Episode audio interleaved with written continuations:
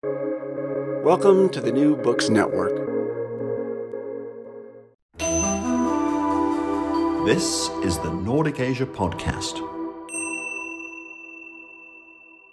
Welcome to the Nordic Asia Podcast, a collaboration sharing expertise on Asia across the Nordic region.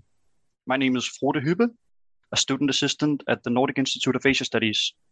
Joining me today is Tabita Rosendal, doctoral student at the Center for East and Southeast Asia Studies at Lund University and an affiliate scholar here at NIAS.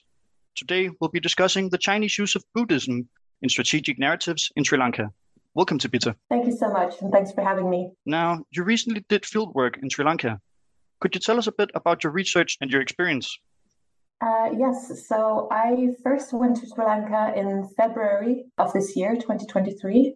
My first trip was actually just about building up networks of academics, uh, so visiting different scholars in different universities in Sri Lanka, speaking to officials from the Sri Lankan government, and sort of trying to get a lay of the land of how the economic and political situation of the country is at the moment.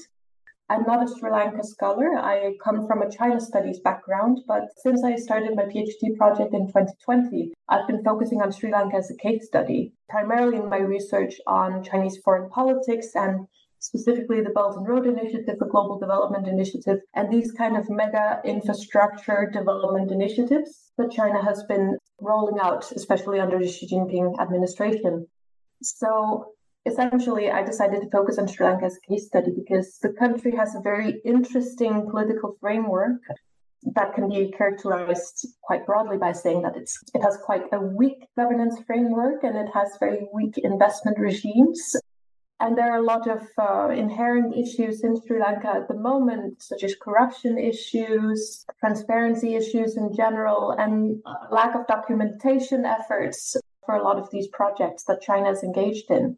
So I thought it would be interesting to look at Sri Lanka because Sri Lanka has also been one of the most discussed cases when it comes to the implementation of the Belt and Road Initiative, especially after 2017 when China Merchants Port took over the 99 year lease of the Hambantota port in the south of the country.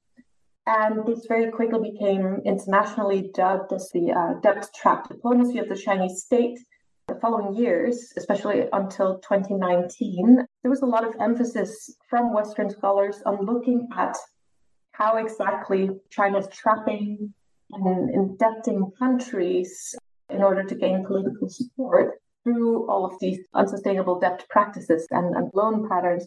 So I figured a lot of these people, a lot of these Western scholars writing these things, either had never been to Sri Lanka themselves or had no broader understanding of what exactly the framework is that China's operating in.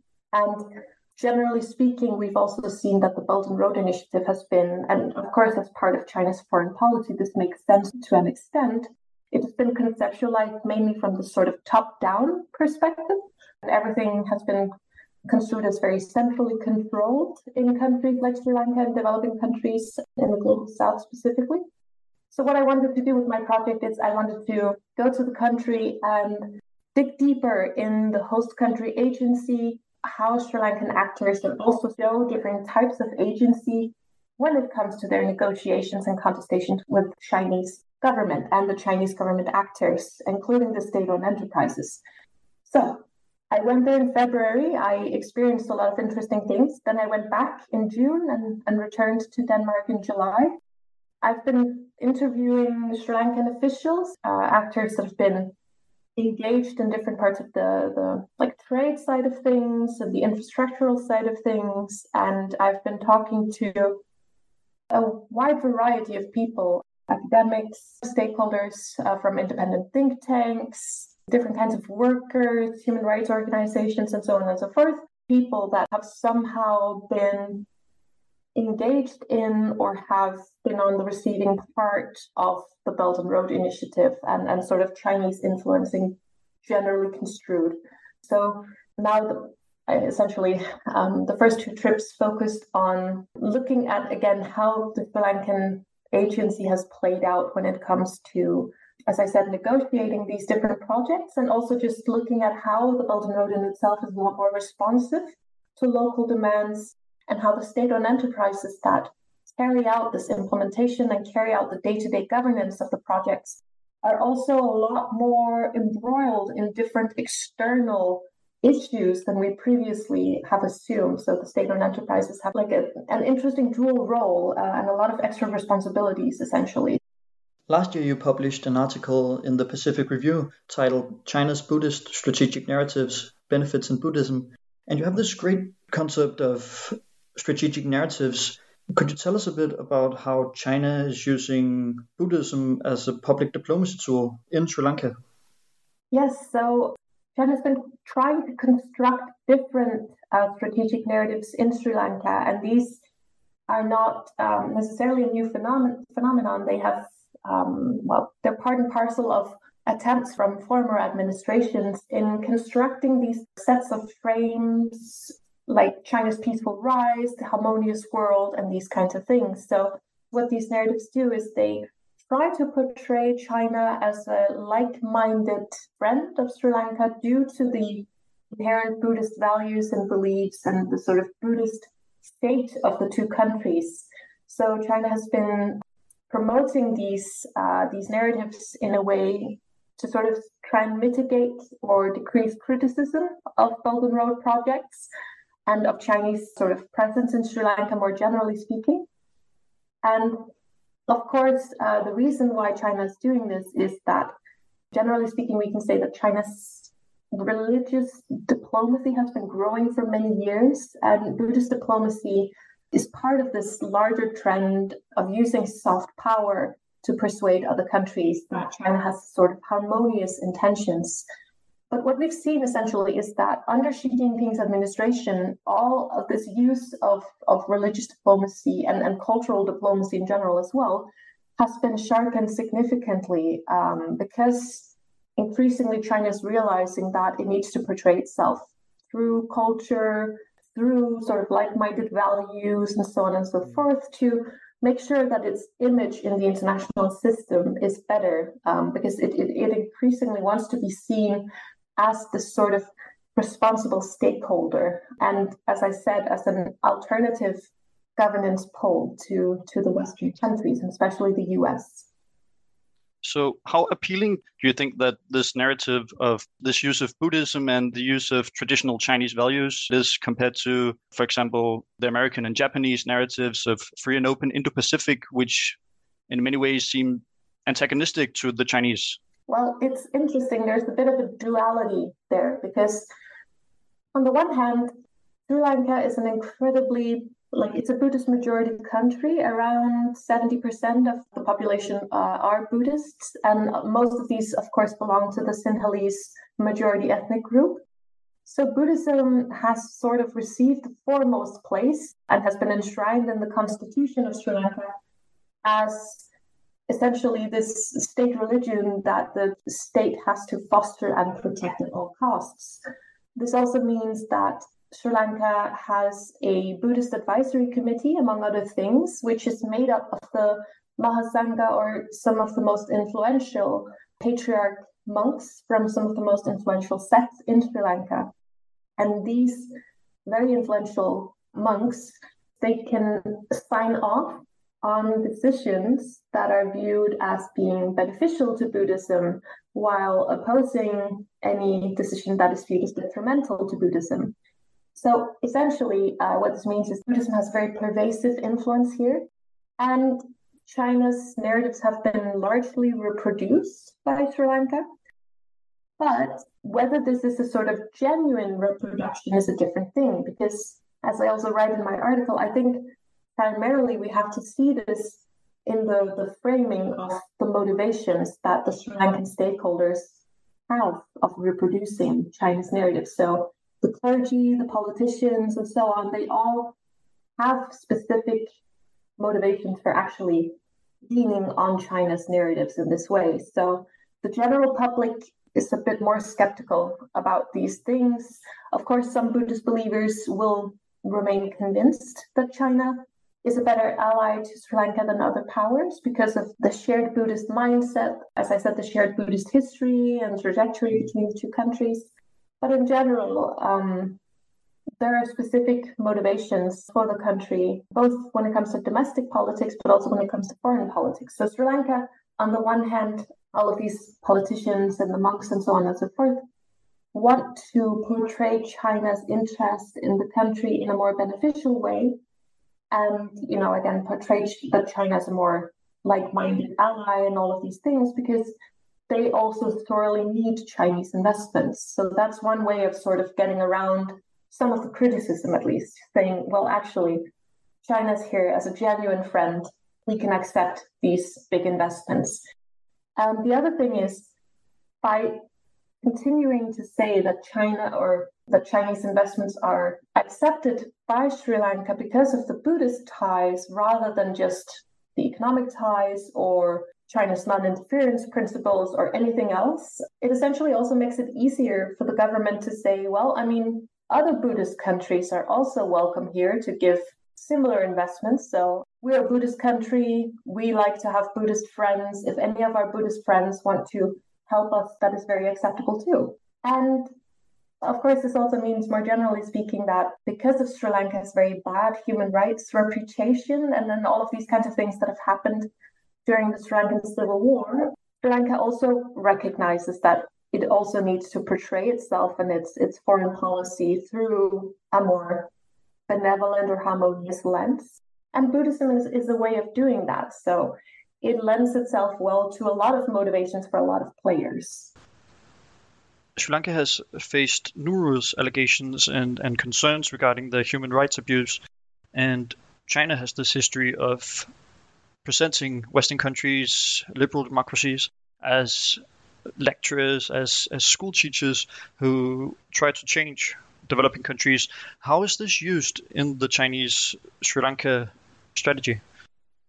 Yeah, so Sri Lanka has had a very, is perceived, generally speaking, in the West as an incredibly difficult human rights situation, um, especially because of, as I mentioned before, the Sinhalese ethnic majority versus the Tamil ethnic minority and the Muslim ethnic minority in the country.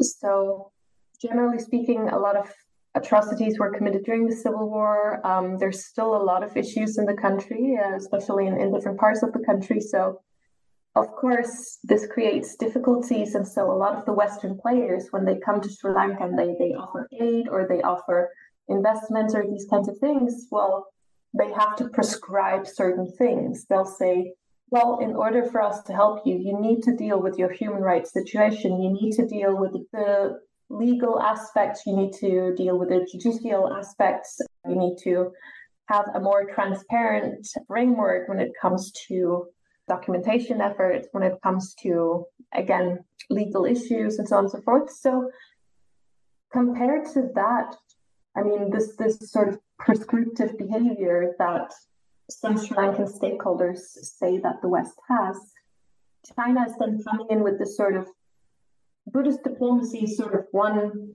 facet or one string of a multi-pronged approach, you can say. China is, of course, primarily selling its aid and investments in Sri Lanka through portraying itself as being a non-interference power, through saying things such as "we never meddle in the internal affairs of other countries."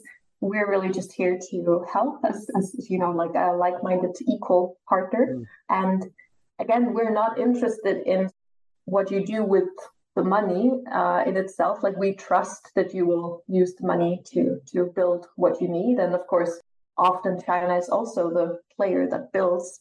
There are a lot of built, operate, and transfer um, bot schemes in Sri Lanka due to this the need that Sri Lanka also has for infrastructural, let's say, like uh, players that are adept at infra- infrastructural development, but also actually operating and governing and all of these kinds of things. So China has a set of frames that it mm-hmm. sells its aid under. So it says, well, we have also been colonized by the West. You know, Sri Lanka has this colonial hangover, as it's often described. Sri Lanka has been on the receiving end of, of colonization, and it's been 75 years since uh, Sri Lanka was last colonized. And there's a lot of issues even to this day with Sri Lanka's agricultural sector, Sri Lanka's bureaucracy, the way the parliament works, and a lot of this can be attributed to British colonization. And of course, there was other colonization, the Dutch colonization, Portuguese colonization before this. But the point is, China is able to use this and to say, well, we were also colonized, at least to some extent, you know, by the West, and we feel your pain, and, and we will never do that if you're working with us Whereas the West wants to change you from the get go, wants to prescribe all of these things. You don't need to do any of that if you're working with us.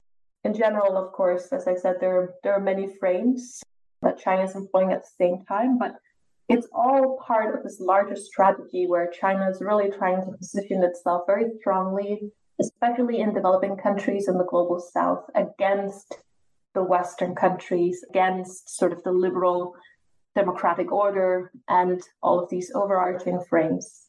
Now, how are the Chinese narratives reproduced or rearticulated in Sri Lanka by both the Buddhist leaders and the civil society? So, generally, what happens is, I mean, and what, what we see is that China will write an article concerning certain historical events. For example, the historical trajectory between the two countries, such as the Chinese monk Fa Xian coming to Sri Lanka back in the ancient times, bringing Chinese Buddhist knowledge and also bringing back Chinese uh, Sri Lankan Buddhist knowledge to uh, China. And these kind of like old historical Buddhist links between the two countries. This is something that is often mentioned. You know, this these long-standing ties between them. Of course, then a lot of these these articles will, as I said, mention other buzzwords such as like Buddhist legacy, uh, the Buddhist values, the way in which constructing the Belt and Road Initiative will lead to the creation of a Buddhist harmonious world. Quite a variety of different overlapping and interacting narratives that have all sort of been cleared from the most, uh, let's say, like the topmost or the foremost level in the Chinese political system. And a lot of this is, is promoted through the United Front Work Department, of course.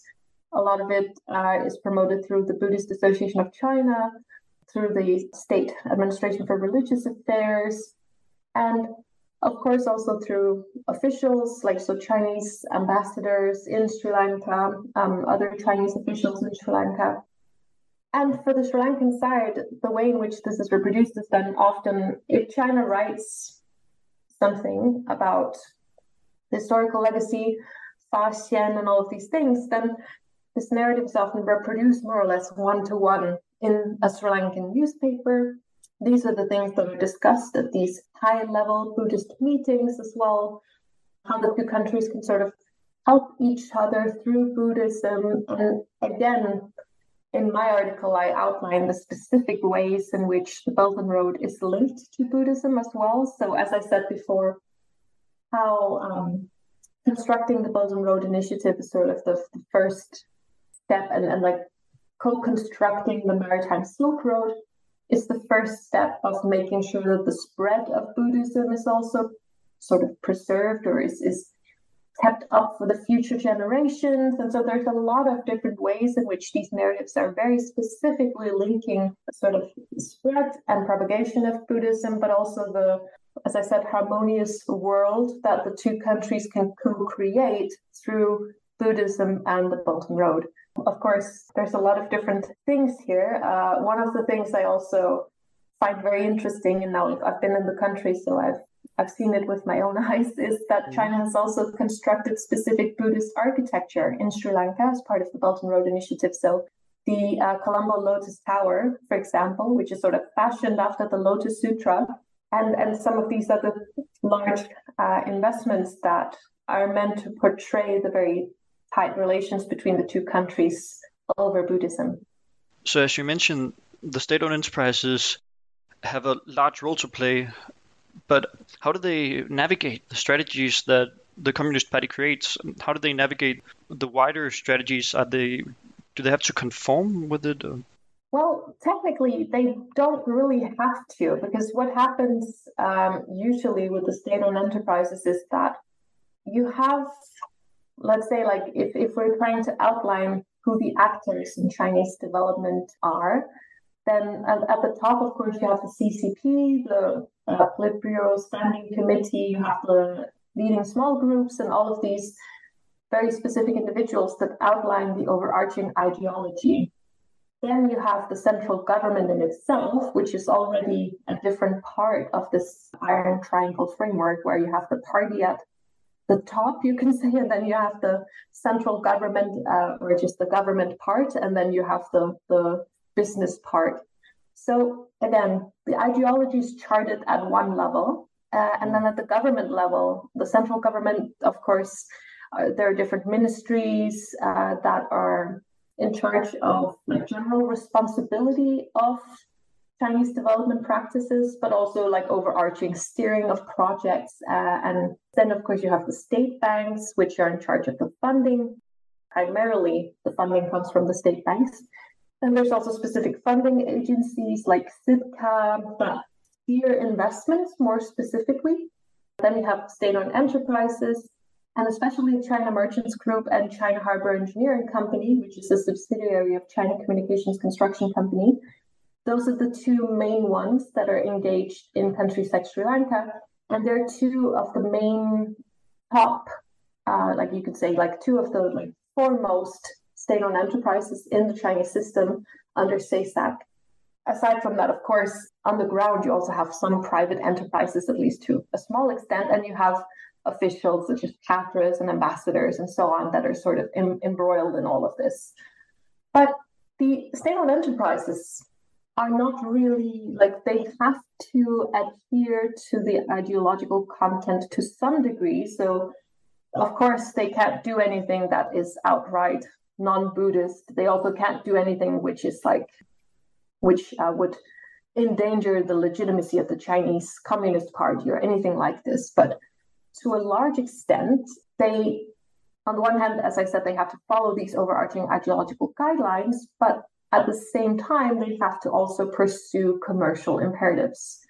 So this is all part of the same system. Uh, it's called the Iron Triangle, or it's referred to as the Iron Triangle framework or nomenclature system, in which party, government, and business are all operating together, um, sort of in, in different strands, you can say. Hmm. So the, the state-owned enterprises are integrated into the National Belt and Road Strategy, and they have to promote themselves through these special narratives or sometimes even branding exercises to win the projects.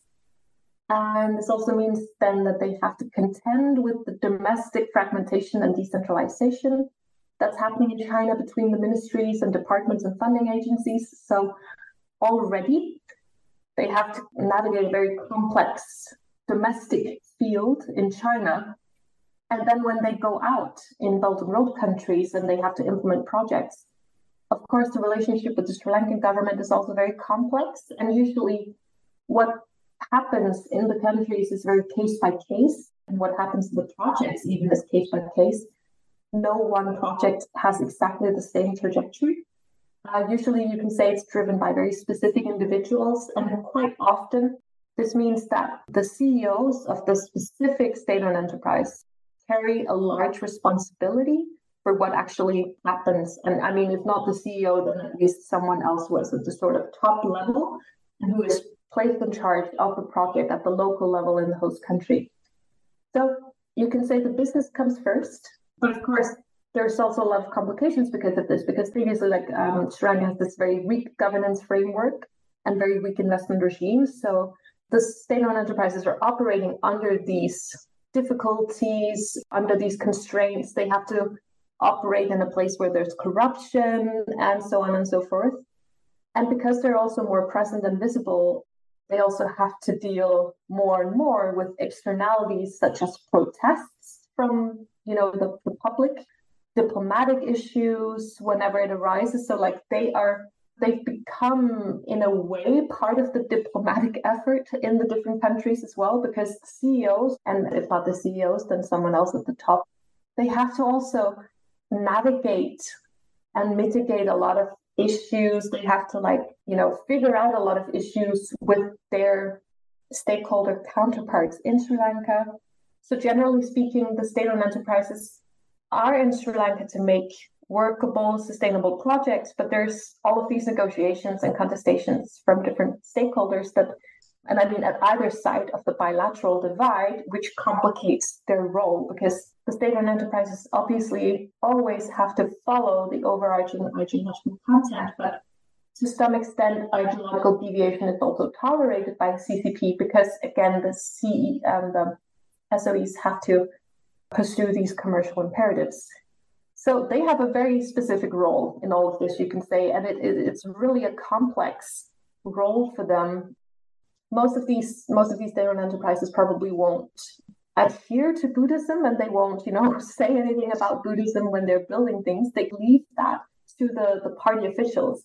So what you can see is you have this kind of two pronged system where on the one hand you have the officials from uh, the party that are there to talk to Sri Lanka about ideology. And of course, when I say the party, I also mean the State Administration of Religious Affairs, the Buddhist Association of China, and all of these other players that are somehow also promoting the official narratives of Buddhism in Sri Lanka. So, on the one hand, you have all of these high level visits, you have all of these high ranking narratives, you have all of this sort of official overt communication, which is all about Buddhism. And then on the on the other hand, you have the, the state-owned enterprises that are actually sort of doing all the you know heavy lifting in the background when it comes to actually building the projects and, and operating them.